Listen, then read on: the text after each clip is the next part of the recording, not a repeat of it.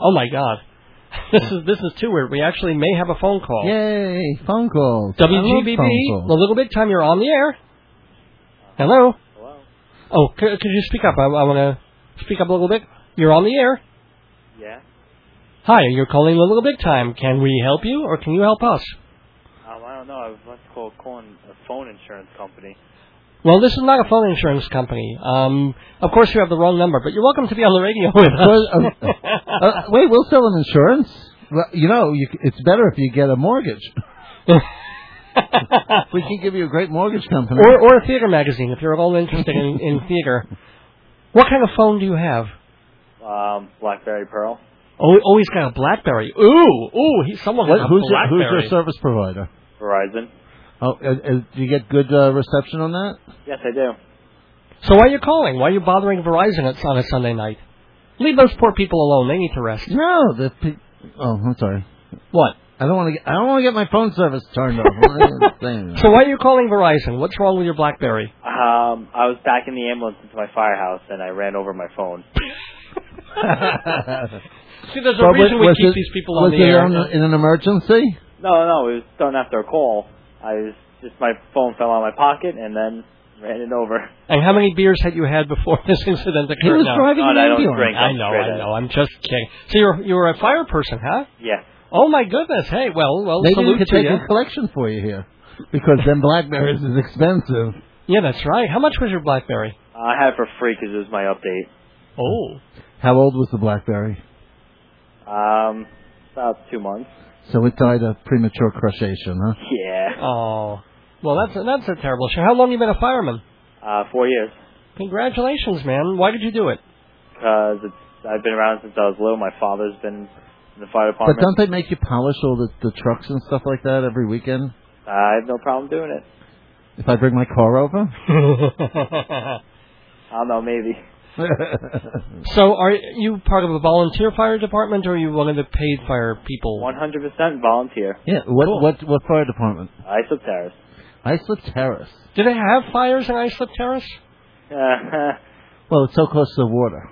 no, we're not really close to water. We have good fire prevention, so we don't we don't have fires. Well, that's good. Yeah. That's, so, so, So wait, so it's your phone slipped out of the. Pa- y- why we we we waxing the ambulance? No, it was just I was it was we were done for my rescue call, and I was backing into the bay, and my phone slipped out. while I was getting into it, and I guess I must have noticed Mm. it, and I heard it crush. Oh. So, have you? So did the patient survive, but your phone die? Yeah. Oh, that's good. Have you ever saved anybody's life?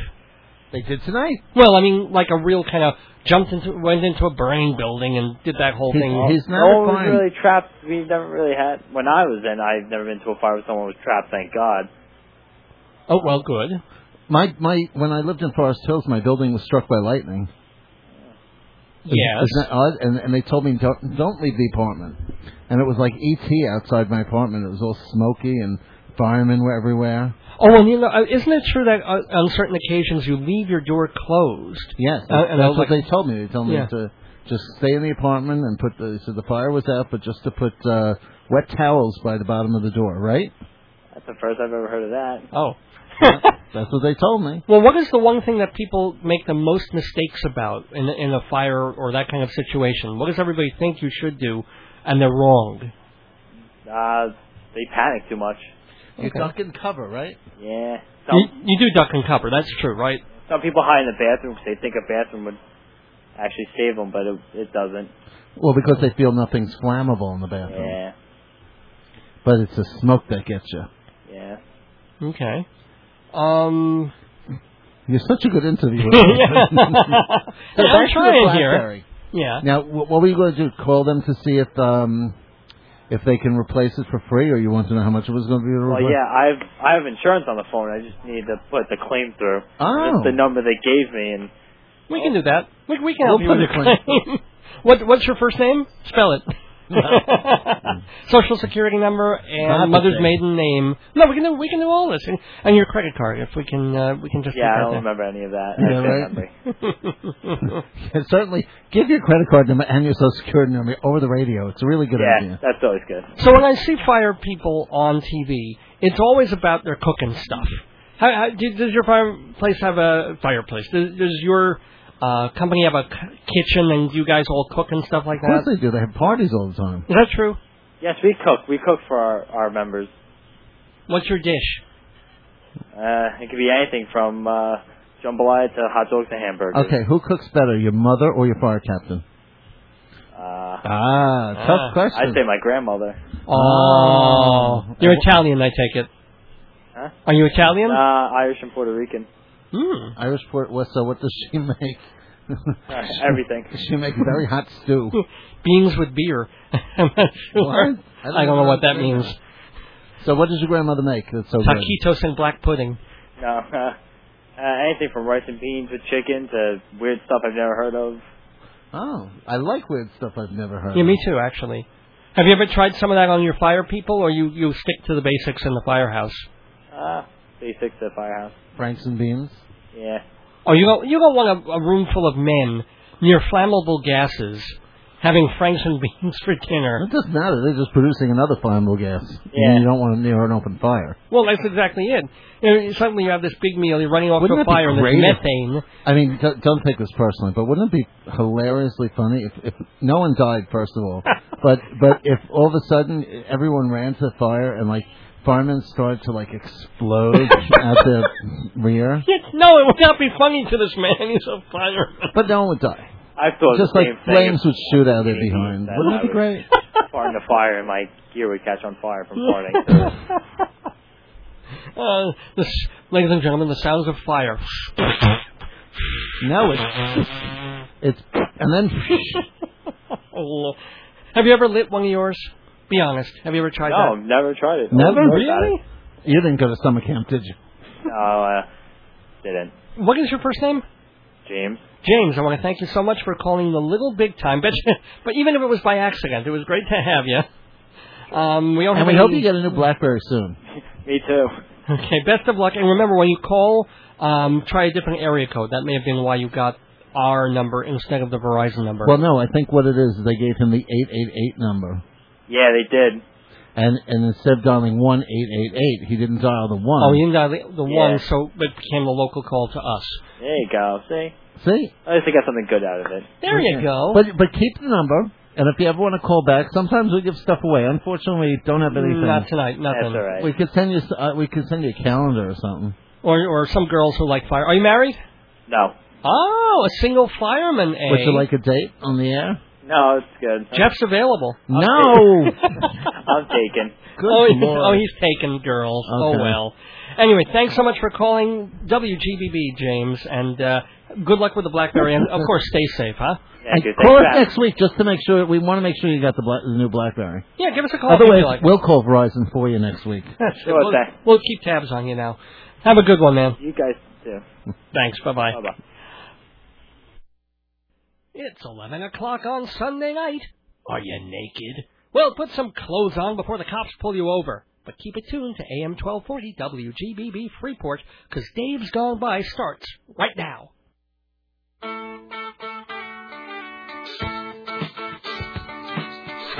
Greetings from Long Island, where every highway is a sunrise. It's time for Dave's Gone By, an hour of comedy, talk, and music brought to you by Total Theater, with your host, Dave Lefkowitz. You've never heard anything like it, so sit back, relax, squeal if you must.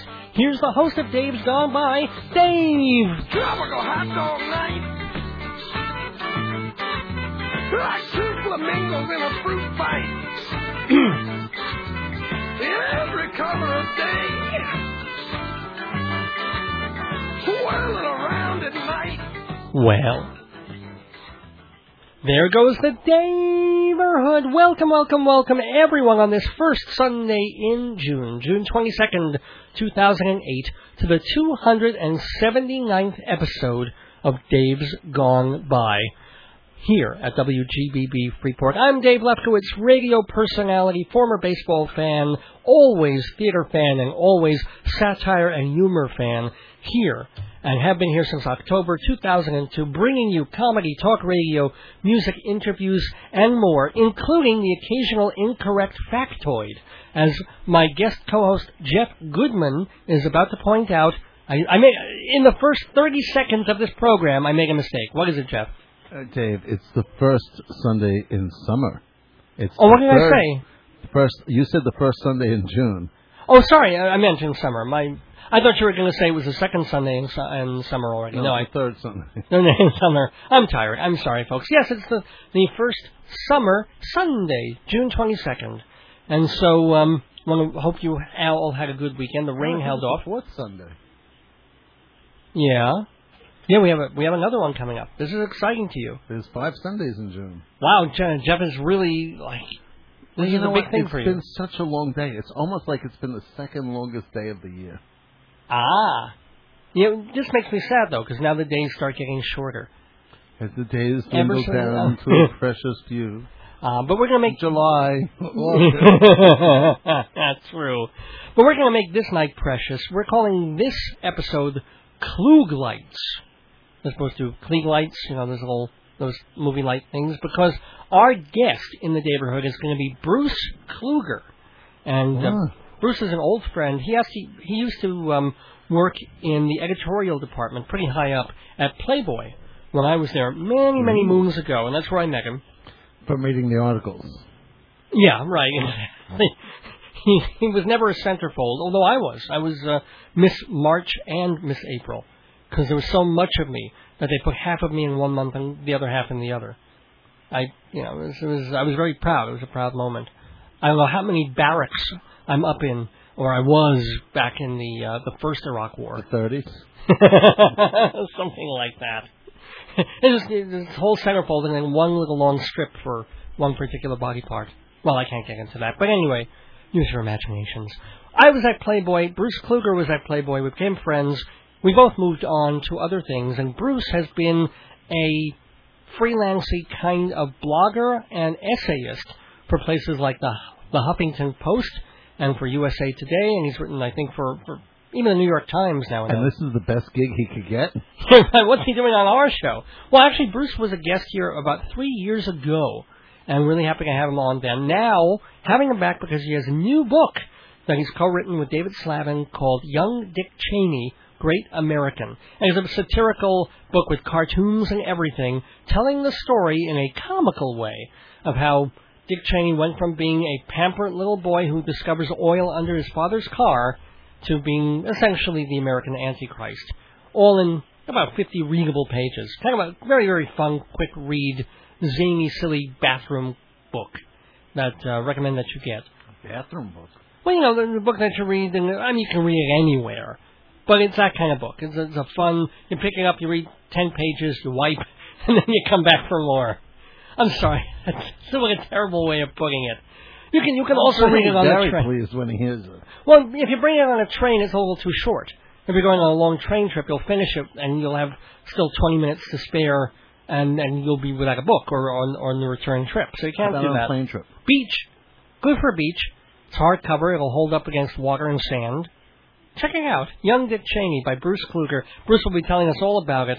Um, just a couple of minutes. We'll also be going inside Broadway on Dave's Gone By tonight, talking about the Tony fallout. We were talking, Jeff and I, a little bit about it in the pre-show. What shows might get a boost from the Tonys, and what shows were a bust and are disappearing because of the Tonys. I'll also be reviewing at least two shows, a couple that I saw this week off, excuse me, off Broadway, including a one-woman show by a girl who used to be on the Paul Zaloom TV show Beakman's World. You know that one where he's the crazy mad scientist and he's got the rat guy and It the fun. and the helper. Well, it's funny. Both the the girls, or two of the three of the girls who appeared on that show as the helper, the cute little assistant, they both went on to theater careers and in doing one-woman shows of characters. Well, duh, they were actresses on the show. I know, but uh, the fact that they're doing what the a same crazy thing. These young actresses grew up to be big actresses. Well, yeah, but it's not like they're they're doing regular theater. They're both doing these one woman shows of different characters, as opposed to going and doing Uncle Vanya in Huntington Theater don't Company. work with Paul Zaloom? Well, Z- well, Zaloom's uh, very very smart, very very creative fellow. Yeah. I wish he would be doing more theater. I don't know where the hell he's been for ten years. He was in. He's in Zaloom's room. That's right. We're going to zoom, zoom, zoom, zoom. Anyway, so one of those women was Eliza Schneider, and she had uh, a show in the Fringe about a year or so ago. This woman is Alana Ubach, and she's done a lot of movies and stuff like that too. But she has a new show called Patriotic Bitch that she's kind of workshopping off Broadway, and I'll bet you it comes back in a more commercial run within the year because Really? it's pretty good. But we'll talk about that, and we'll also talk about the long-running show Jump that's playing at the Union Square Theater. Finally caught up with it this week, and rather enjoyed that Oh, too. how odd! You know, when I was in um, Thailand, Jump was coming to Thailand. Oh, is it? re- Well, it's that kind of show. It doesn't need language very much. It's it's all physical, but it's one of the better ones. I, I will give it that. So. oh, yeah. oh, good. Before we get to Bruce Kluger and all that cool stuff, let's thank our sponsors in the neighborhood, including Hewlett Minuteman Press, the copy kings of Broadway, Thank you, thank you, thank you. 10% off. Notice how I copied that. Oh, oh, that's right, you duplicated the words thank you. That's right. And because you're a Dave's Gone By listener, what do you get? I got ten percent off. Thank you, thank you, thank you, thank you. Hewlett Minuteman Press, 1315 Broadway in Hewlett. Also, thank you to Performing Arts Insider Theater magazine, the Bible of Broadway, for 65 years. Big discount for Dave's Gone By listeners there, too. For a full year of Performing Arts Insider, 12 monthly issues, it's only $120. It sounds like a lot of money, but worth every penny, and it's if if you were paying for the the uh, newsstand price, it would be fifteen dollars an issue. So you really are saving a bundle of dough And the there. information is in the priceless. And available at what website? Dave'sGoneBy.org. That's correct. And performingartsinsider.com. For for the discount stuff, go to davesgoneby.org. For more about the magazine, performingartsinsider.com. And Couldn't you, PAI.com. um, I didn't think of it. I guess I'm, if it's available, I'll look for it. I'll look. And speaking of, as someone who doesn't even have his own website and yet has a business, what were you doing today? You were you were working on a bar mitzvah today? Yes, we have the the um. The gross bar mitzvah. No, we we finished. It was gross bar and disgusting. The gross the gross bar mitzvah was a great success Uh huh. at the uh, Stuart Thomas Manor Ooh, where's that? in Massapequa. Oh, very nice. Massapequa Park, well, I think Massapequa or North Massapequa maybe. Okay, no one cares. So, it went well. Oh, Dave, you, you, you I, everyone cares about the Stuart Thomas Manor. Yeah, okay. Man, Stuart Thomas cares. No, it's Stuart and Thomas actually. and you did a music themed bar mitzvah. yes, that was Ian Gross's bar mitzvah. Little Ian. Gross. We have a bat mitzvah coming up. Oh, they're they're also. What's her theme? No. Oh, It's going to be at uh, the East Meadow Jewish Center for people who want to see me next Saturday. okay. yeah, Just stop by the East Meadow Jewish Center, say hi. Well, no. If you're interested in having um, party decorations and you want to see what Jeff does, that might be. In, he's, he's going to be doing a bar mitzvah. He does the balloons. He does the centerpieces. And she has a, a lovely television theme going on. Oh, for the the, The next mitzvah. one, yes. So it's going to be. What do you mean by a television theme? There are going to be big glittered televisions everywhere. Ooh. Every table's an- another television show. It'll be a fake television, right? You'll, you'll have a, a well, most picture in it. televisions aren't made out of glitter and styrofoam, so. Okay, no, I, just, I thought you took a real old television and covered it with. I don't know. I don't. That's your job, not mine. Fancy schmancy balloons. The phone number is five one six seven nine seven three two two nine.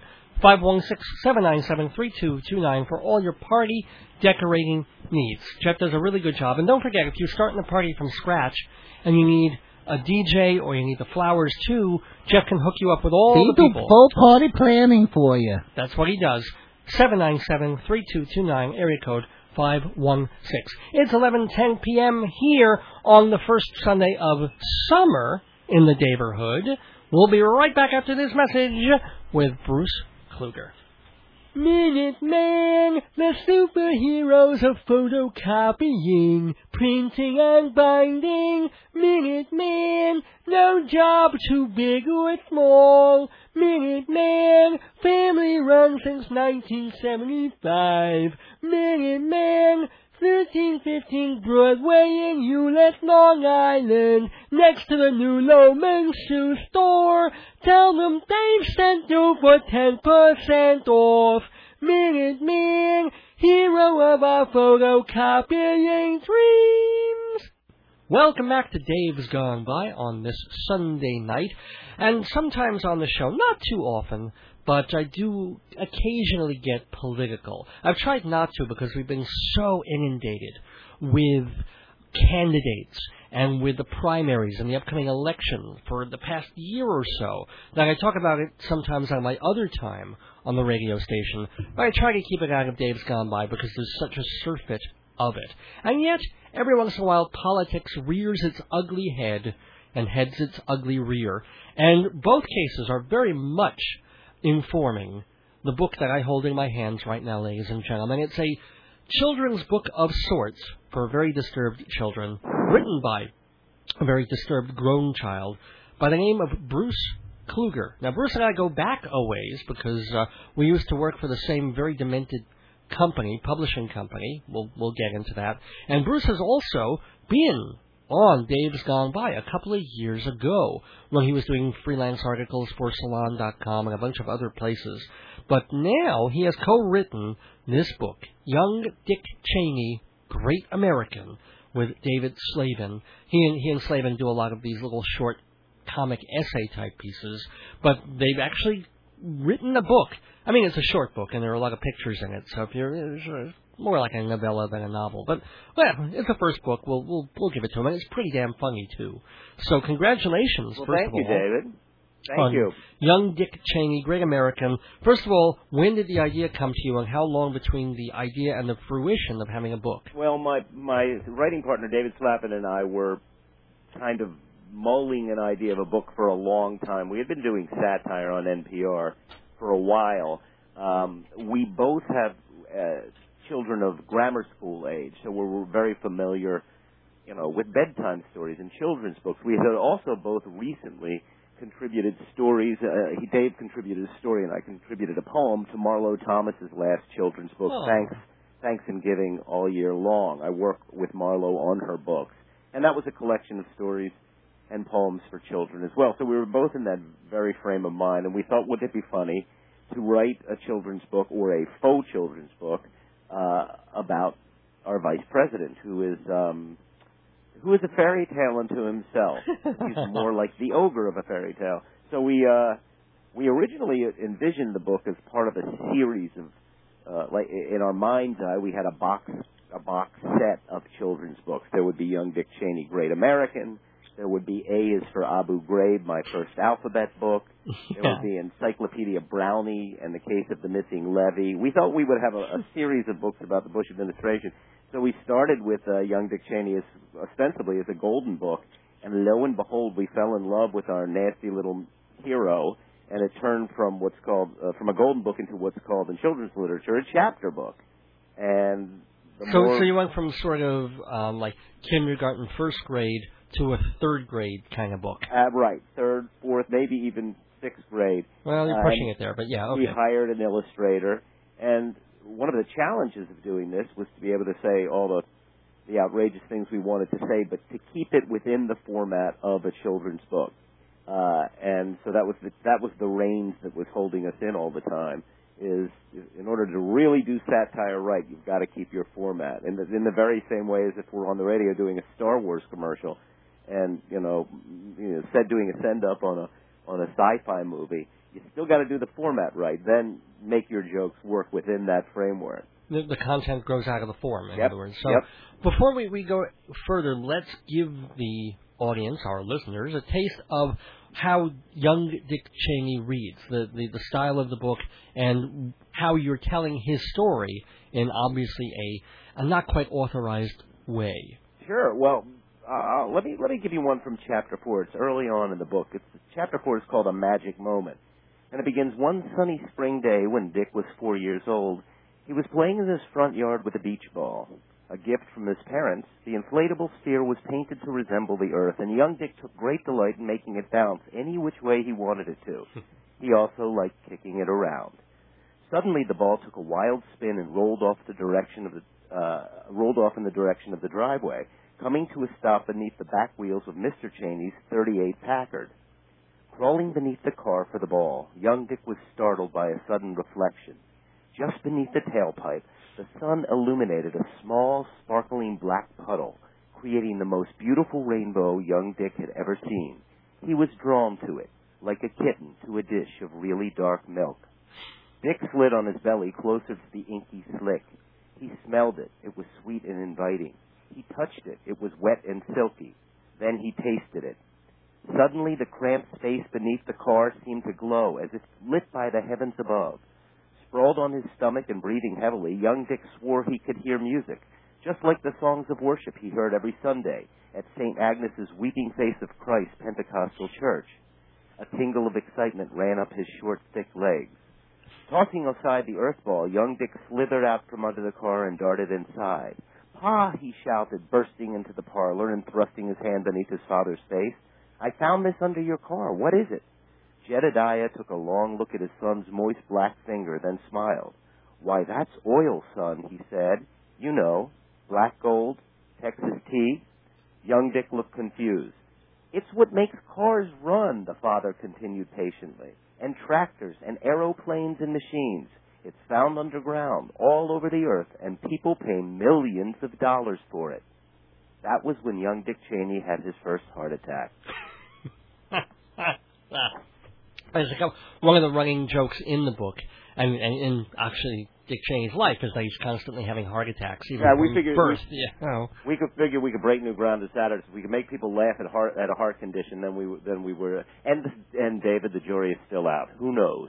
Well, and also you do the um, the shooting in the face. yes. You yes. really you get a lot of mileage out of uh, Dick Cheney's propensity for finding a friend, taking him on a hunting trip, and um, We we a lot of people wind up with bullet-ridden faces in this. As a matter of fact, one of his teachers later on, um, a teacher named Mr. Blitzer, gives him an F on a school paper and suddenly disappears in a mysterious hunting accident. We never see him again. So there there there are guns ablazing in this uh, in this little book of ours.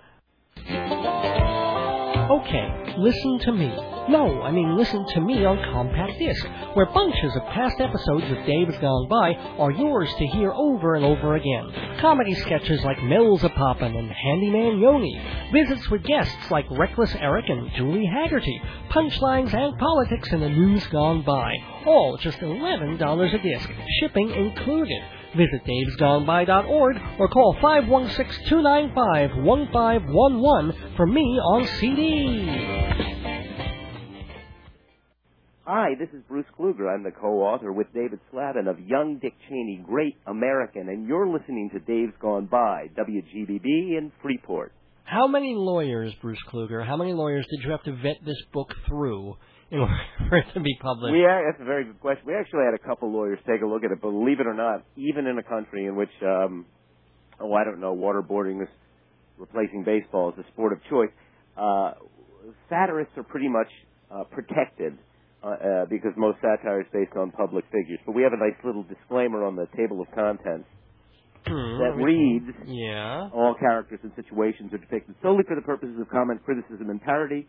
Any similarity to real people or events without poetic purpose is a coincidence. Oh, yeah, yeah. Isn't that actually a lie? Didn't you actually put that a, a lie in? Some, We- some lawyer's going to take that. We know. thought we thought that would be a good first joke. Oh, I, oh, I see. But even even the fact I wonder about because the front page, the cover is marvelous, and the illustrations are really really great in uh, Young Dick Cheney, Great American, which is published by AlterNet Books. But there's this cool picture of Dick Cheney in a frame as a baby, except it's Dick Cheney's grown, horrible head. On his little pudgy baby's you know, shirt, and then his, his tubby little legs and knees. I mean, was there? Yeah, I mean, are you able to actually do that with a person's head? God bless Photoshop. That's all I can say. Well, I, I know I'm I'm not t- I'm talking again legally. I'm talking Legally, sure. like sure. Terry Gilliam using Queen Victoria. Sure. okay. You, once again, most you know, most pictures are public domain of public people or public domain. You're very careful. If I took this from a, a personal shot, I might have trouble. But I believe this was a wire service photo, and you know, they're, they they do give a wide berth. Believe it or not, they give a wider berth to satirists than they do to uh, to the typical journalist. The other thing is, a lot of times people don't want to even go a legal route because most of the time, for example, in a book like this, Dick Cheney, the last thing in the world is Dick Cheney's office is going to come after us uh, because it only draws attention. It draws Yeah. more attention. That happened with that Broadway show, Avenue Q. It was a clear send up on Sesame Street, and in fact was created by former Sesame Streeters. And the scuttlebutt that I heard about was that the real children's television workshop people came in, saw an early version of the show, said, "Oh my God, this is just outrageous." But they made a joint decision at that time not to pursue any legal grounds for any sort of intellectual property that Avenue Q had because it would only draw attention to the show. Huh. Well, I, I, it's hard to say in retrospect whether they were right or wrong. Right, the because the became, show became a hit anyway. Anyway, yeah. But and I hope your book becomes a hit, Young Dick Cheney. I'm, I'm just getting that title out there again and again so people I can so Google it that, and David. Amazon it and get it from AlterNet Books. Do they have an alternatebooks.com? Is like a way. Uh, They know it's alternet.org. It's a, Uh-huh. a um, political and news website that's quite popular out there. It used to be used to be one of the top, uh, along with Salon, one of the top ones. Then Arianna came along and blew everybody out of the water. But they're still a very, very powerful site. But they just started a book division. We are their first book. They're going to do about four more books this year. But you can also go to www.youngdickcheney.com. I have learned to design websites in the last year. Oh, very nice. So uh, I had a lot of fun doing that, and we gave Young Dick a Facebook page, and we gave him a YouTube video, and he's on MySpace. Oh, Um, excellent. but uh, you know, when you're sending somebody email from Young Dick, you know, there's a lot Yeah. of problem with googling there. Spam, spam just everywhere. Nothing you can put in that in the title line that would work. Now, one thing um, we're talking with uh, Bruce Kluger, who co-wrote the book Young Dick Cheney, and kind of wondering about the shelf life of satire. It's kind of interesting to come out with a book when the administration has essentially been a lame duck for well over a year now. You don't even hear everything's about Obama and Hillary and McCain, and you, George Bush almost seems like an afterthought. You haven't heard anything about Cheney or any of those horrible people. I mean, what, what's her name? You make an excellent point, David. Yeah. This is one of the reasons why many of the major public we went with a smaller publisher. Many of the major publishing houses said to us uh, early on, "This is really hilarious. This is a funny book, and the quickest we can get it out is spring 2008. And by then, Bush Cheney will be old news, irrelevant, yesterday's news." Um, and we took a roll of the dice because if the one thing we've learned about this administration is that they've broken every conventional wisdom of politics Uh-huh. uh, in the past. So we took a roll of the dice that, uh, in fact, they would. I mean, just in the last month alone, Dick Cheney's been in the news three times. Once for for authorizing some sort of torture from Cheney on down. Another time for his tax returns, which came to I think 3.4 million in a year when the rest of the economy went into the crapper, um, and into the gutter, I should Right. say. well, no, that's fine. Crapper. We can use the word crapper. We can even use the word dick to refer to. Let me tell you something, my friend. Yeah. We posted this video on YouTube, and it's fine. You can find it on YouTube under the title "Young Dick Cheney, uh, Great American." But when we posted it on Yahoo, Yeah. if you go look for this our video on Yahoo, it says "Young D," and then you know how they do in Oh. comic books The stars. with yeah. stars and pound signs and exclamation points. And there's nothing I could do. There was nothing I could do to to read. Every time I tried to re- revamp it, it came up. So I sometimes share emails with my my idol Frank Rich, and I sent him an uh, uh, an email that told him this anecdote, and I said, "So now it's official. Our vice president's name is a dirty word." Ooh. Yeah, but um, uh, but you make a very good point, David. So the shelf life, you know, could be short. We were taking a roll on the dice that a the year is young. You never know what this guy's going to do next. But but b we also think it would be a nice kick out the door for uh, for a president and vice president who have been somewhat controversial. our our slogan that sort of came uh, organically is "It's safe to laugh again." That's what we decided our Yeah, slogan right. was going to be. Well, that that was the weirdest thing. It was it was. Um, I've commented about this on on the program, but what happened was after four years of George Bush, somehow America managed to elect him again. I don't know, and it wasn't even obviously a um, a a fiat, a mandate by the Supreme Court this time. He won. He won the vote, Right.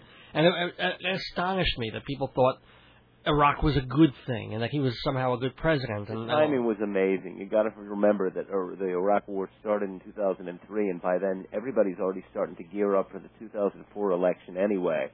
It was too new. My guess is things started to erode pretty quickly. My guess is if, if somehow the election was in 2005, he wouldn't have been elected again. six months after he won that vote, everything turned. Suddenly, America woke up and said, Iraq is not a good thing. And then he couldn't, and then amazingly enough, he became Ford. He couldn't do anything right. Suddenly, everybody turned on him. We knew the, all the people who voted for him realized it was a disaster. I and, don't know yet why we it had took. the and yet we had the warnings earlier. I've gotten to know Phil Donahue over the last couple of years, and he was gracious enough to give us a quote on the back of our book, along with Keith Olbermann and Arianna Huffington, and Mel Brooks even gave us a nice a nice blurb for our promotion. But but Phil, you got to remember that Phil Donahue was fired from his television program as early as 2002, uh, I believe it was, yeah. for speaking out against a war. So I guess by then the war was in play, um, although the it hadn't started. But he was speaking out uh, against this, and you know, in the famous internal memo uh, at NBC News, and he was on MSNBC. The famous internal memo that said, "Now is not the time for people to be speaking out Hmm. whenever the rest of the networks are waving the flag." You know, Bill Maher was fired. Oh, I or- remember that. Yeah. or- and what's interesting is the people who spoke out against it have been proven right. And uh, you're right, man. Six months. It, it, was. It, it's an amazing, an amazing thing. It was a weird, the weirdest kind of sea change. It really, it just, it, it shocked me too. But that, everything goes in cycles. We all know that. Right, right. And for all we know, and I hate to say this, but maybe 25 years from now will prove that George Bush wasn't bad. God knows. I'm gonna. I'm gonna bet against that. Fact, I'm gonna fly out to Vegas tonight and put the put the money against that. What's interesting is our whole life, you and me, Dave, we we've grown up with Buchanan, Grant, and Warren G. Harding being the worst presidents in American history. And as of this last week, um, CNN reported, I believe, that some historians got together and said this could be it. This could be the worst president in history. Well, I think you're kind of rosy-colored glasses over the past few years because, for, and for my generation, Nixon was a disaster. I mean, I remember the last year or two of. I was a kid, Right. and I remember how they loathed Nixon, how they despised him, and how ugly the the, the country was, and how people never trusted the government again after him. Exactly, which is how we got into we got into some uh, pretty dubious presidencies after that. When Jimmy Carter was Carter was a, a horror. he was uh, he he as my brother always likes to say, he he was born to be a Supreme Court Chief Justice. His heart was Mm. one of the great hearts ever to reside in the White House, but as a president, he was not strong. He was not strong, and then of course we went from Ford to him to to Reagan and to, Yeah. to the chill of eight years of Reagan. But um, well, actually, Reagan was a fairly decent president for the most part. You just made. I mean, we, probably disagree there, but I'm not. I'm not so sure. I have. I've softened on him in recent years, but I've never quite understood the great, the great communicator stuff. He had a good speechwriter, and he was a doddering old guy. And I never forgiven him. Personally, never for, for forgiven. Bitburg or Uh, pardon me. for Bitburg. No, no, no, no, no. I personally never forgiven him for for keeping mum about the AIDS crisis and letting it blow out of out of proportion until until his Hollywood friend died of it, and then he started speaking out, and by then the the uh, real demon was out of the bag at that point. point, and And also the air traffic controllers. I think he was. Uh, that was a horrible thing that he did, Right. bashing the union. The unions have never recovered in this country Nope. from what he did to the. Uh, the but, but actually, my my only point about the presidents was it's like I also came of a well, I, I, actually no, I was a child, but I remember just how everybody hated LBJ. And how Lyndon was responsible for the escalation of Yes, Vietnam. and yes, but in both the cases of LBJ and Nixon, it was uh, it was their personal flaws. LBJ pulled the levers of government like nobody else. He created the civil rights movement, uh, uh, or, or continued Kennedy's. He was an incredible, but But- his pride. I, I once spoke to Doris Kearns Goodwin, and I said, "Wouldn't this have happened to any other president?" And she said, "No. In fact, Johnson's pride over not wanting to preside over a war that he said we would lose was the thing that did him in. She says Mhm. she remembers him saying, "I feel like I'm on the the the the last one on the airplane. Everybody else has jumped out, and there's no parachutes because they disappeared one by one." Same thing with Nixon. You take away that pathological self-destructiveness, and he was a brilliant, brilliant Right. Tactician, both domestically but especially internationally. I mean, there was a reason that that uh, that Henry Kissinger commented that only Dick Nixon could go to to China, and yet, and yet he was one of our great nutcases of all time, Oh, well, yeah. self-destructive. So that's why I think he doesn't rank down there as our worst because he was, you know, he did open the doors to China and, and, and, and a little bit to Russia as well. But that's why I'm saying history has grown softer, perhaps, on someone like an LBJ, because in the heat of the moment, LBJ was about the disaster of Vietnam. Yep, yep. In retrospect, LBJ was also about the Great Society. Right. Oh, I see what saying. But in this Yeah. case, though, I have racked my brain for it. I, I can't You can find. pardon me? You can't think of any. There is yeah. nothing, David. There is nothing. You know, no child left behind. It's a disaster. And un- it very, I called it in one of my columns in USA Today, very well intentioned, but totally underfunded and horrifically executed. Beyond that, what? What? Tax Why- breaks and, and, and a war Is that what- why the stock market hasn't crashed? is what? Everybody's racking their. I think it's only because they keep cutting the interest rates, and therefore the stock market responds with hope. But uh, I, what I don't understand, and I think the the one of the reasons that he won in 2004, and one of the reasons why even you know, there's he still has his defenders, is because although everything's gone wrong, for some reason the stock market makes money. That's so right. it's all right. You know, it's, it's gone down a bit over the past couple of Well, months. that's his, but that he's showed that since the very beginning. That's his priority. I mean, this is the crazy thing. You can say it in election after election. Oh yeah, yeah, but yeah, and for some reason it's ignored as a party line. But his concern really is with business and with donors and with you know he'll come down on the side of business people if it comes to the the environment or, uh, the automobiles, or he will come down on the side of business. He is from a business family. He is a, he is a businessman, and and his concern about the top X percent and the richest people in this country, but he got away with it because he can talk like you know a down home boy, which is what I'm hoping. I'm crossing my fingers works against McCain this time because we've seen we've now already elected a president Hmm. who we could go imagine having a beer with, and I I think I can't the- imagine having a beer with George Bush. And I don't even drink beer, but uh, enough people could. Enough people could. But I, but the point is, the plain talk, the you know, Yeah. the down home. Uh, we're done with that. We're done with that. Uh, as a matter of fact, there was some comedian who was talking about Obama and the big complaints about him being a, a lead. Oh, it was Jon Stewart. Jon Stewart said, "I would actually like somebody who's so smart that they can be a snob. I don't want to go out for a beer with them. I want to make sure the country's okay." right. If only we, you know, America had woken up during Al Gore's run oh, and oh, man, and realized. imagine yeah, that. I know, I know. And when are you going to run for president? You're celebrating an anniversary. How many years you been on the air at this point?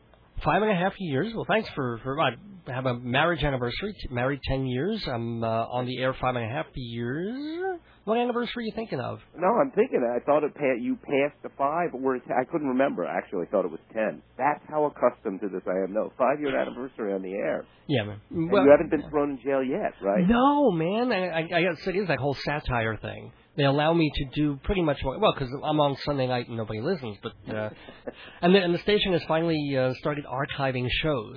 So I think now the government will finally get around to listening and realize some of the things I've been saying and doing. That's right. And, and, and now I'm, I'm going to be in, you know, terrible, terrible trouble. But it's been fun. Well, we've got we've got to worry about the government at all costs. As a matter of fact, I was I was thinking earlier. This book came out, and uh, there's a Jewish word called beshert, Ah, which means, of course, as you know, meant to be.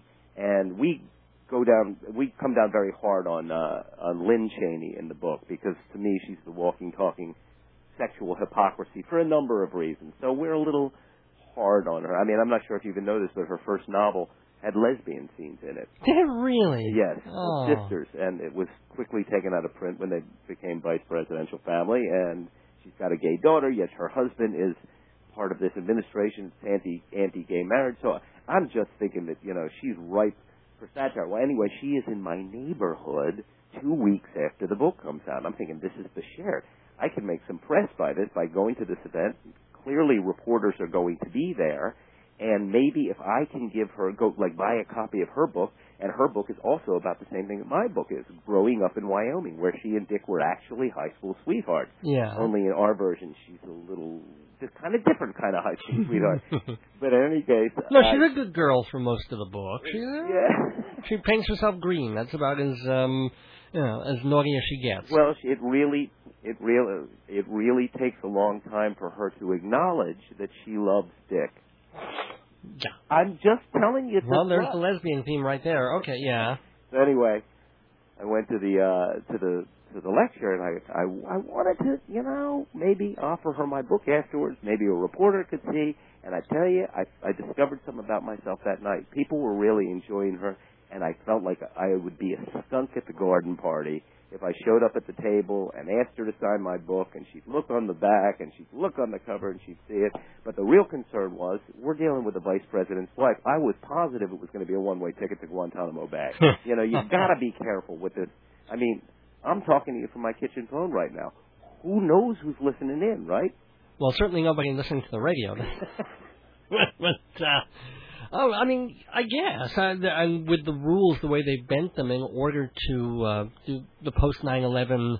What, what what do we call those? I'm, I'm my brain is blanking on them. But in order, you can arrest anybody on suspicion of terrorism, Yep. and then have a charge five months later. You know, and in between, I guess they can put you in Guantanamo Bay or or or worse, somewhere in New Jersey. Well, quite right. Which and the jury's still out on which is worse. Well, I must tell you though, for my for our living, and I, I won't name names because I don't want to, as they say, gore my own ox.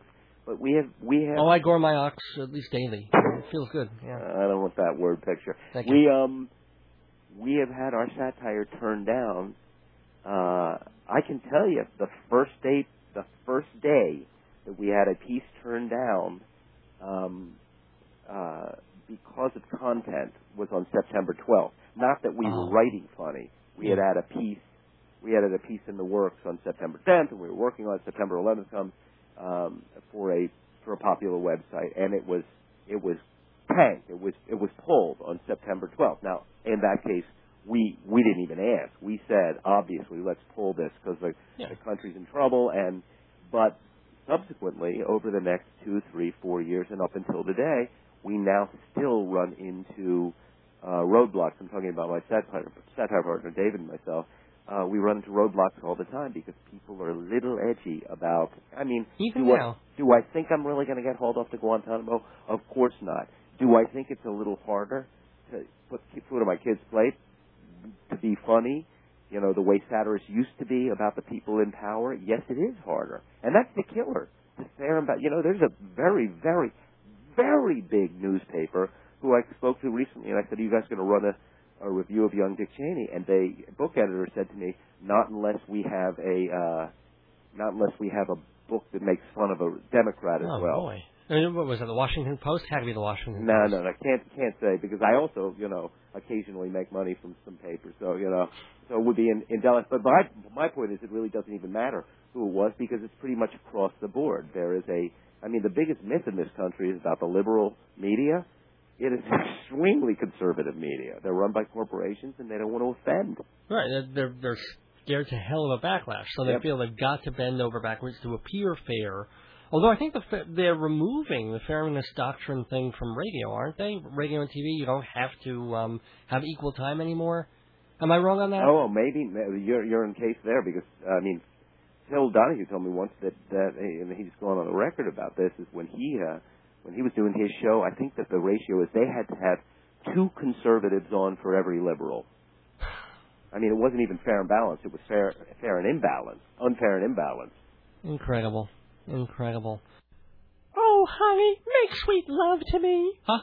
Can't you put down that stupid book? In a minute, dear. You said that 20 minutes ago. What's so special about marriage, babies, and the end of the world? Well, it's a collection of plays by radio host Dave Lefkowitz. Why do you want to read a bunch of plays? Because they're hilarious. How'd you even buy that book? Online at davesgoneby.org. Twenty bucks.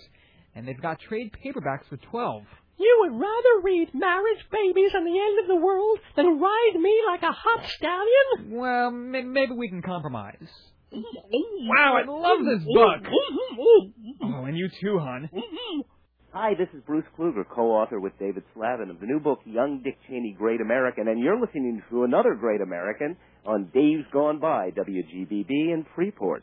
Let, let's move just away from the book for a, a little bit with um, Bruce Kluger here. He is the author of Young Dick Cheney, but also he and his writing partner, um, David Slavin. Is it's pronounced Slavin? Slavin. I've been slaving away mispronouncing it all this time. Oh well.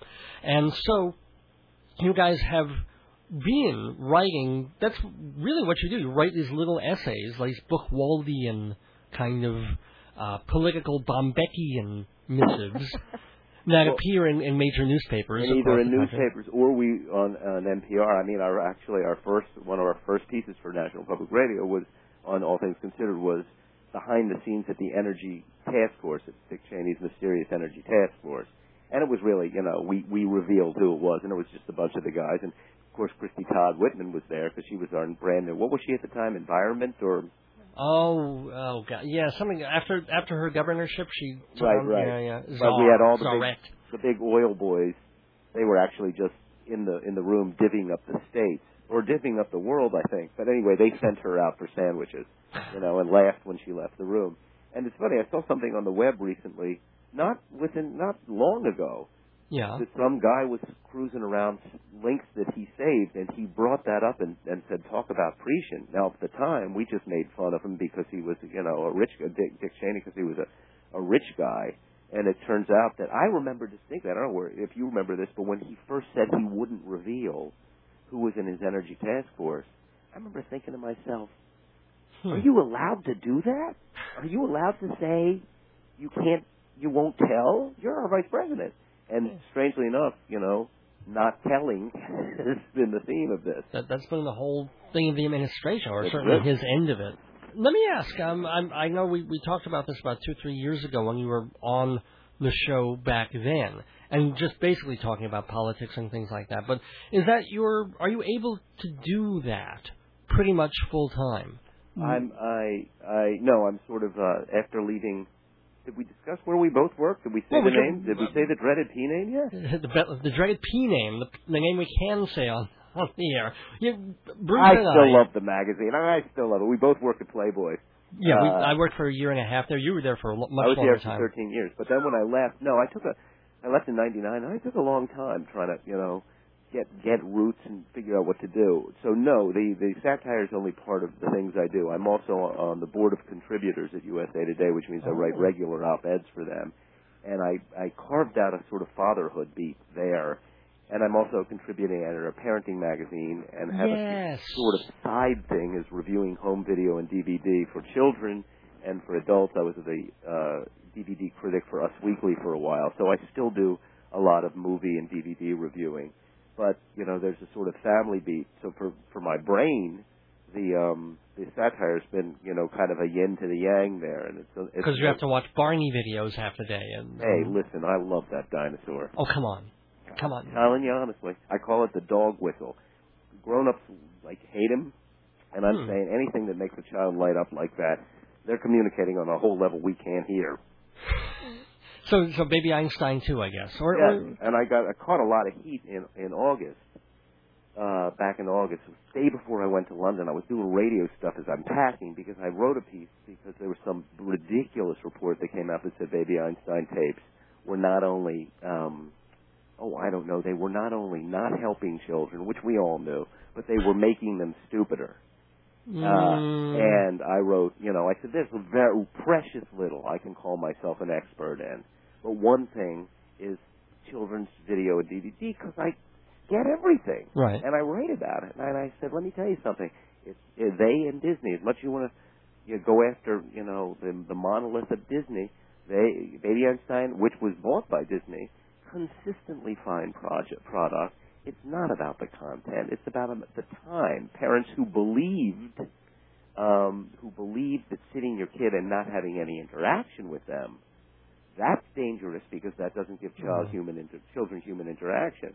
And, and and I'm not an expert in, in child psychology. I'm just a parent, and I stress that in all of my pieces. But it's common sense. But anyway, this report that came out of the University of Washington uh, had some what do they call it? Screwy math. What is the uh, the term that Al Gore Oh. coined? Something yeah. math, silly math, or or something. And the- Funny, yeah, funny math, something like yeah. and the statistics were really bad. But anyway, I got nailed on that. I was right before we went on a family trip, and and I said that this report was bunk, and I was called every name in the book by bloggers and everybody, and said they they accused me of parking my children and chaining them to the TV and making them look at it. Well, that's what I would do if I had a kid. I mean, in fact, I'm definitely my kid gets chained to the radiator two hours a day, oh boy, David. two and a oh, half in winter. Yeah. Oh boy, David, we gotta we gotta take care of you. I'd actually like to see a small version of you. No, you wouldn't. Yeah. I'm already a small version of me if you think about it. And also, uh, be honest. Be really honest now. And I want you absolutely, uh, you know, I'm holding you to be truthful uh, because of the, the satirist and the kind of writer that you are. Did the Wiggles suck now that the uh, the main guy's sick? You know what? It's so funny that you asked that. I mean, I was a diehard, and I knew their publicist. So I saw them as early as, and I kid you not, playing in the toy store. I thought you were going to say playing in the toilet, which would really be interesting. Playing in the back of the toy store on 87th Street. They they were very smart, and I'm not making a joke here. I'm not being satirical. Yeah. They became famous by doing warm up for Barney. They they were very smart. They went out on the road with the Barney tour and were warm up. I mean, they were excellent, and they were all by. But incidentally, by the way, they were also they're all you know grown up musicians playing clubs and stuff. And and I think one of them had a day job as a children's you know as an Ah, educator. yeah. And they figured out how to marry the two. So I always was a gigantic fan of theirs. But I freaked out when the uh, when the purple one got sick. Yeah, man. I never never knew what happened. So I have to tell you, I I cannot be a, a good authority on this because uh they've so so you know when you have children, you follow their taste. So I'm in the whole kind of Disney High School Musical, you know, uh Avril Lav- Lavigne Mm. kind of. uh Well, oh, I did even worse. I mean, I I my mistake was opening for Tinky Winky on his solo tour. That was just oh man, Oh, but David, you were the things that got thrown so at me. good. Oh, I, oh, I was good. you were good. But the language, the parents were upset. You you don't use the CS word when you're dealing with three year olds. You have to wait no, until I they're should yeah. have told you that. I know. No, it's T. It's thumb. well, just to finish up our, our delightful conversation, we, we have such we got to do this so much more often than We we, really do this. should. Yeah, Bruce Kluger. The co-author with David Slavin of Young Dick Cheney, Great American. And by the way, let's, by Tim Foley, by the way. Yeah, you know, I'm sorry that I haven't kept mentioning him because the, the illustrations are quite delightful and, and as much a part of the book as your lousy writing. But you know, not just kidding. Just it's it's available from alternet.org. Am I uh, correct? Alternet.org or just go to www.youngdickcheney.com. and that's that's a, the website you designed, right? Yep. Cool. And you have a, um, a website of your own where people can kind Yeah, of you can go to uh, brucekluger.com. and you post your blogs and your stories and your all links of my to all your stories stuff. are, are, are posted there. It was called Once You Put the Kids to Bed. It was literally a year in the making. When the kids were in bed, when my wife was asleep, I would piece at a time piece together the uh, piece together the website. So it took about a year to do it. So, uh, um, but now it's all up there. Now whenever I have a new piece, I just post it up there. And I'm on Huffington Post a lot. And she's uh, she's becoming well, she is now the the number one blog in America. I mean, in the world. So. This is a woman who has taken the internet by storm. Arianna is just Good for her. yeah, I know. I mean, I, I must admit, I was kind of wary about her. Well, I heard, you know, I heard the accent and I heard saw her attitude. I, like, I don't know, but then she turned out to be this raving liberal, and I was like, okay. Well, the reason Dave and I are invited bloggers there is because when she first announced that she was going to do this thing, we immediately wrote a satirical piece in the Los Angeles Times about about how ridiculous it's going to be with all these celebrities blogging and stuff. And then she's on the phone with you know with with me, and she she says, "Would you and David like to to be bloggers?" And boy, I, I you know it's so funny, man. You know, it's like peeing out in or outside the tent. She was a very smart woman. She's saying, you know, come on and join us. And it's amazing how you're you're I think it's smarter to pee outside the tent. that's right. And- I had to think about that one for a minute, but outside is better. But it's amazing. Then you know, pen. I, I'm a sucker for flattery. It was like, oh, sure, anything you want. I'll never write anything like that again. But she's got a great sense of humor. She's terrific. Excellent. And you got you as I think we've all witnessed this evening, Bruce. You've got a great sense of humor. I hope you keep writing. I hope you visit us again much much sooner than you did the last time. Thank you, David. Well, that was my fault. I mean, I should have asked you back a lot sooner. So write another book real quick. I'm, I'm going to try that. And you keep up the good work, too. You were a force in radio. Seriously, five years is amazing for anything these days. So congratulations on that. Mutual mutual love here. You mutual got it. love with my homie Bruce Kluger, um, author of Young Dick Cheney. Thanks again so much, Bruce, for Thank being you, in the David. neighborhood. What's playing on Broadway? I'll tell you what's playing on Broadway, and I'll do it by checking Performing Arts Insider. Off Broadway, off off Broadway, off off off Broadway. You keep adding offs, they'll keep adding listings. Who's in the cast? What's it about? Why is it special? Performing Arts Insider is Broadway the best way. 516-295-1511. 516-295-1511 or see performingartsinsider.com.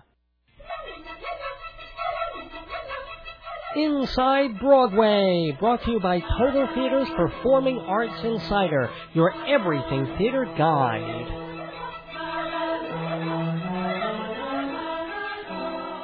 Yes, the first Inside Broadway of the post Tony season. I, I did I get that right, Jeff? Did I? It is the first Inside Broadway Well, after the Tonys. You know, the. No, you're right. It's the second because I make a mistake again because the Tonys ended at 11 o'clock last Sunday night, and then we did Inside Broadway after that. So it's the second Inside Broadway on this June 22nd on Dave's Gone By. Bunch of things happening in the post-Tony fallout. However, you know, two Broadway shows closed today. As a matter of fact, Two Broadway shows? two Broadway shows. One was expected because Cat on a Hot Tin Roof ended its run All right, okay. on on uh, tonight, and then um, let's see. Also, we only found out a couple of days ago. Cry Baby, the musical Cry Baby, uh, ended its run when it didn't get any Tony Awards, and I guess audiences just didn't materialize.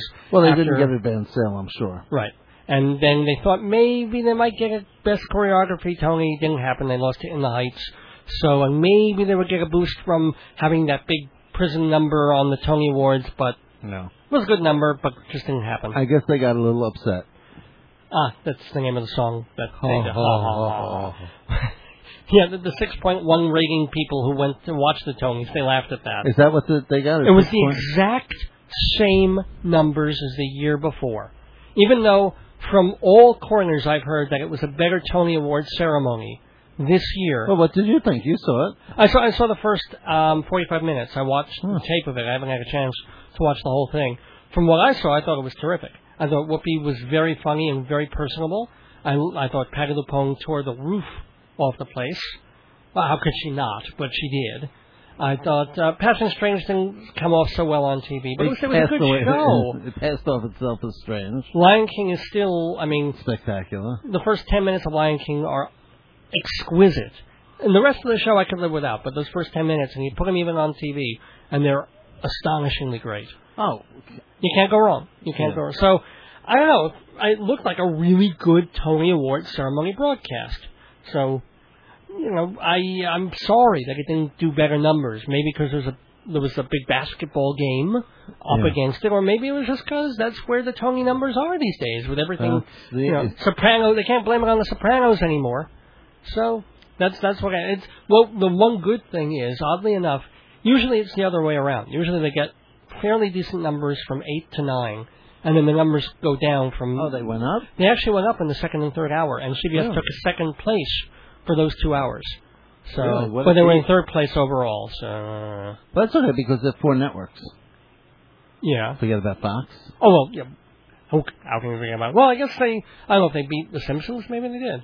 Well, anyway, um, just a couple of other Broadway show news things. Thing, things of stuff occurring, such as Reasons to Be Pretty. Remember that show that I reviewed Yes. a couple of weeks Yes, ago, the Neil LaBute play Yes. with Piper Perabo and a couple of other off-Broadway folks. It's going to be moving to Broadway Oh. in uh, winter 2009 at a theater to be announced. They're going to take the whole cast, the, the same production, and move it. And it's a, it's a good show. I, I think I don't know if it's the one they should bring to Broadway of LaBute's plays. Maybe they should do his whole trilogy if they could in repertory. Maybe they'll do it backwards. Yeah, they'll, then they'll do Fat Pig and then they'll do The Shape of Things. But if you can get to see it off Broadway, it's a pretty interesting, very lively show. And uh, we'll be talking about it more as the weeks go on. Also, a show that is going to be opening in just a couple of weeks. Title of show. That's the name of the, the musical. The title of the show is Title. title of show in squared parentheses. Right. What do they call it? Squ- Uh, brackets. Right? I think they call it square parentheses. Well, it's title of show. It's a very amusing little show that I saw. Because it's a show really without a title. That's the point of. It's you put the title here. Right. That it's all about these people who are trying to create a show, and that's the show. So it- It's a very a show about creating a show about creating a show. It's one of those self-reflexive things, but it's a cute one, and they've got the first good, real new gimmick of the Broadway season. They they announced this week premium tickets because you know Young Frankenstein Yeah. had those four hundred and fifty dollars seats that crashed, and producers had the VIP tickets that really worked, and then all these shows, all the big shows, actually have VIP packages. Title of show has announced a two thousand five hundred and one dollar and fifty cent premium VIP extra toast VIP luxury ticket. two thousand five hundred dollars, uh, and what you get for it is the option. Uh, well, you get a tiara, a scepter, opera glasses, and the unprecedented option to have an NYU student attend the show in your place and, and describe the experience to you. Because an elite ticket buyer just doesn't have time to see the actual show. They're just too busy for that. so I think that's very, as they say, as a one of a kind student swap out option makes the elite ticket package a win win situation. So I, I like that kind of thing. Well done for title of show. Um, and the last thing I want to talk about, just well, two other things in Inside Broadway news because we're not going to have time to review. But you know, if you What? if you get one of those tickets, you you have to get another one for your wife. You have to have someone else describe it to your wife. That's right. Or or you, you get three, one for the maid, but the maid, you know, is too busy cleaning, so she can't do it either, and she has to swim back to Guatemala after the show anyway. So No, but can you imagine you get you need a pair of them. Yeah. Anyway, public uh, the public theater has announced its upcoming season or, or parts of it. Oh yeah. So uh, among the people involved, well, first of all, they're going to be doing a big performancy kind of epicy, mythy, the Bacchae, directed by JoAnne Akalaitis. Bacchae, is that how they pronounce Yes. it? Bacchae and Beethoven. Ba- well, it's, it's Bach. House of Atreus stuff with Philip Glass doing the music and former public theater artistic director JoAnne Akalaitis doing the direction. Could be odd and interesting. The New York premiere of Bounce will Thank happen at the public theater. He will Stephen Sondheim, God willing, will be alive to see the New York premiere of his musical with John Weidman, Bounce. Uh, a fairly light musical for him about these brothers, the Mizner brothers, who were con artists and entertainment people, and didn't quite have the, the lives or careers that they wanted. So that'll be at the public. Also, a solo by Mike Daisey, who's an up and coming monologuist. And George C. Wolfe is directing something in it too, isn't he? He is direct. You're right. I'm not sure. It might be the John Guare play Free Man of Color, which stars Mos Def, uh, Mos Def and Jeffrey Wright. There's also a new Christopher Durang play called Why Torture is Wrong and the People Who Love Them. And that's coming in spring 2009. And another Donny, a lot of solos. Danny Hoch is doing a solo called Taking Over, one of his hip hop style things. And a new play by the author of Prelude to a Kiss, Craig Lucas, The Singing Forest. And we'll close inside Broadway uh, with a little bit of a goodbye to Cyd Charisse. Bye, Cyd. You did it backwards and on heels too. Well, yeah, the Ginger Rogers thing. And I didn't really realize. I mean, her name was a blip to me, and then I read her list of credits of the Hollywood Oh, movies, not just the Singing in the Rain Ooh. ballet, which for me was always kind of the boring part of Singing in the Rain that you skip through to get back to Donald O'Connor. But she, I mean, all those all those films. She danced with Fred Astaire in a bunch of different films, including the Ziegfeld Follies movie, Silk Stocking, uh, Silk Stockings, excuse me, Bandwagon, Brigadoon, and she was even in a couple of videos in the 1970s and 80s and stuff. She was in Grand Hotel, a replacement uh, person there as the ballerina.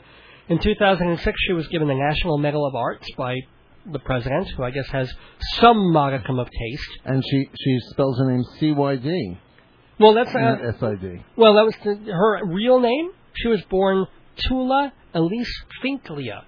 That was her her name. She married a guy named Charisse, and I forget how the name Cyd came about. Did, but here's my favorite thing: Cyd Charisse had a I don't know if it was a cameo or a long role, but she was in the movie Won Ton Ton, the dog who saved Hollywood. Really? So I think that's that's way cool. And the other cool thing is she had a marriage that lasted 60 years. Uh, Who was she married to? Tony Martin. He's he's grieving. He's the grieving widower at the moment, and so um, I know someone who actually knows him, and he's he's holding up as best he can. So, um, you know, our condolences to Tony Martin, and our best wishes up there to the dancing lady Cyd Charisse. Well, we've got a dance saga here in just a minute or two, so we'll be back with the end of Dave's Gone By. Right after this message. We've just been inside Broadway, thanks to TotalTheater.com and Performing Arts Insider. Do you know who pays for this wonderful program? Not the radio station, not the government, not even the vicious comedy elves. No, the people who keep Dave's Gone By going are the sponsors and the listeners. People getting their message across to Dave's audience.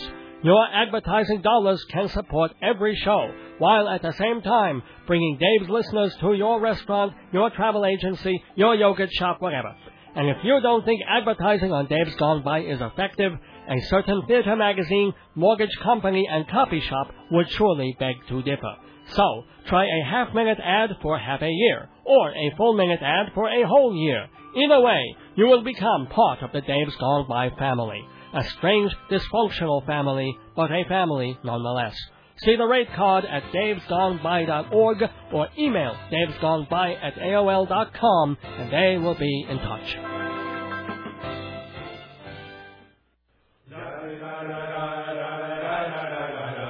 If you're like me, you agree that television could always be a little more Jewish. Well, our prayers are answered every Wednesday and Friday morning, 7.30 on Cablevision Channel 115. Rabbi Sal Solomon, that's me, hosts Shalom Damn It. I do Bible studies, sermons, vaginal exercises, whatever I damn well want.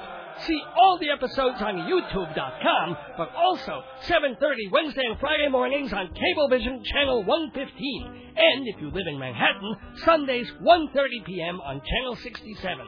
Shalom, damn it! It's Jewish and it's proud. Hi, it's Eleanor Reissa. Yes, I do speak English. I do, I do. And when I do, I love to listen to Dave's Gone By, WGBB Freeport. Dave's gone by. Dave's gone by. Ah, yes, there goes the neighborhood. We have to be leaving the Dave's Gone By neighborhood. Oh, yeah, isn't that nice? That's from Dave J. He put that together for me. A, a very talented jingle writer and ad copywriter and, and a musician as well. Dave And by the J. way, the one thing the rabbi forgot to mention, yeah, that that Shalom Dammit is free. Shalom Dammit is free in all sorts of places. It's free if you watch it on Cablevision Wednesdays and Fridays at 7:30 in the morning on channel 115. It's free if you catch it on Manhattan Cable Television, mnn.org. You can watch it streaming on the web on Sunday afternoons at 1:30 or on New York's channel 67 1:30 Sunday afternoons at mnn.org or anytime any show on youtube.com. Catch the rabbi in Shalom, damn it. Also, want to thank our sponsors for Dave's Gone By on WGBB Freeport, Performing Arts Insider, Theater Magazine, The Bible of Broadway. For more information, contact performingartsinsider.com. And remember, we've got a great, great rate for subscriptions for Dave's Gone By listeners. Also, you lit Minuteman Press, the copy kings of Broadway, located Empty- next sorry, to the empty Loman shoe store. the Loman shoe box. I mean, the shell of a store. You get 10% off all jobs, big or small, at Hewlett And you, get, Press. and you get all the Loman shoes you can find. Yeah, that's right. Any heels, any of those little foot thingies you put on to, you know, in case there's odor Pedal in the shoe. Pedal pushers. There you go. And this program is brought to you by Fancy Schmancy Balloons, 516-797-3229. Call Jeff for all your party decorating needs. For the best darn decorators in the country.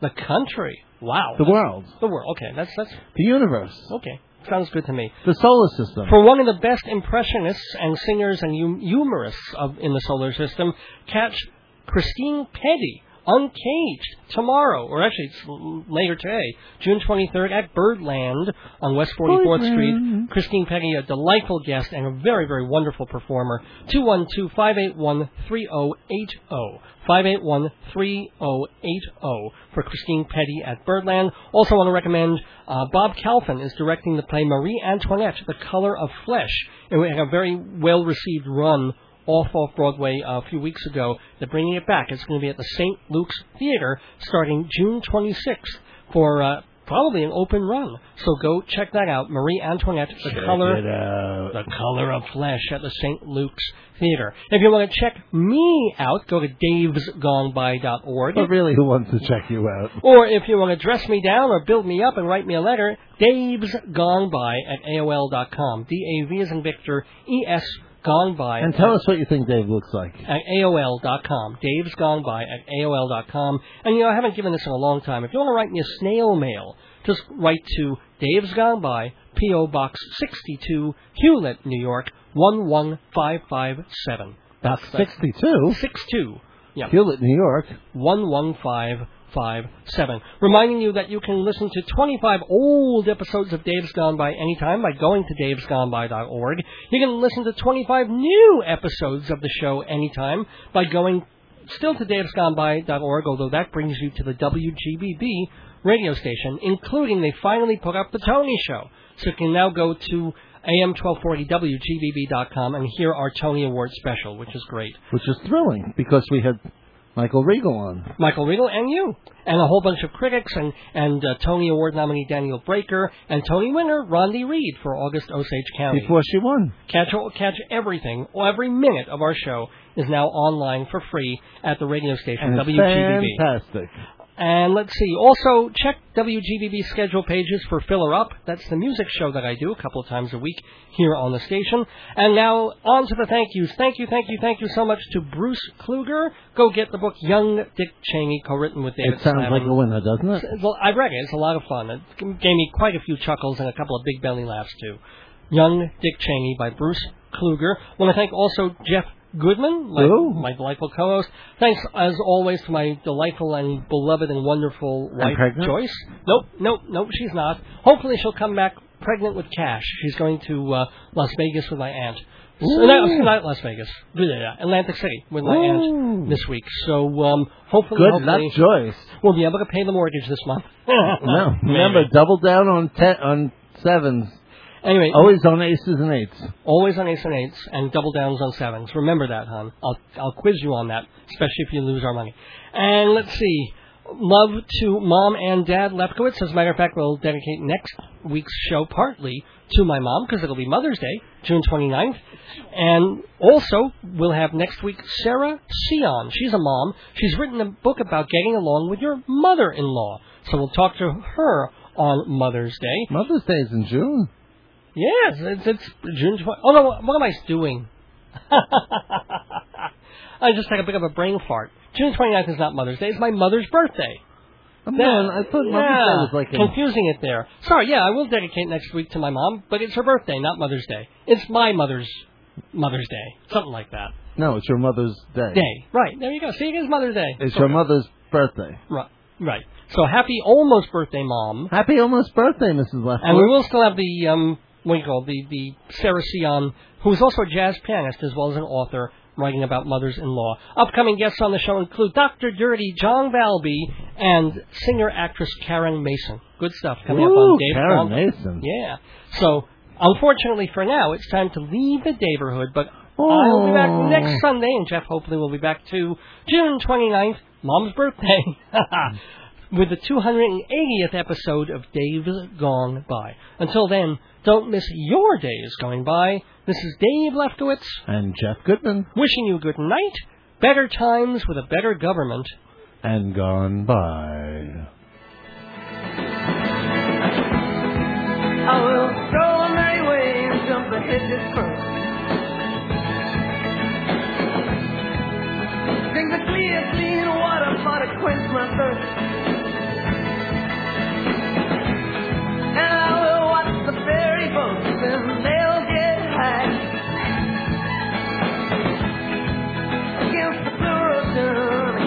summer sky. And I will walk and talk in gardens all wet with rain. I never, ever, never, ever get so old again.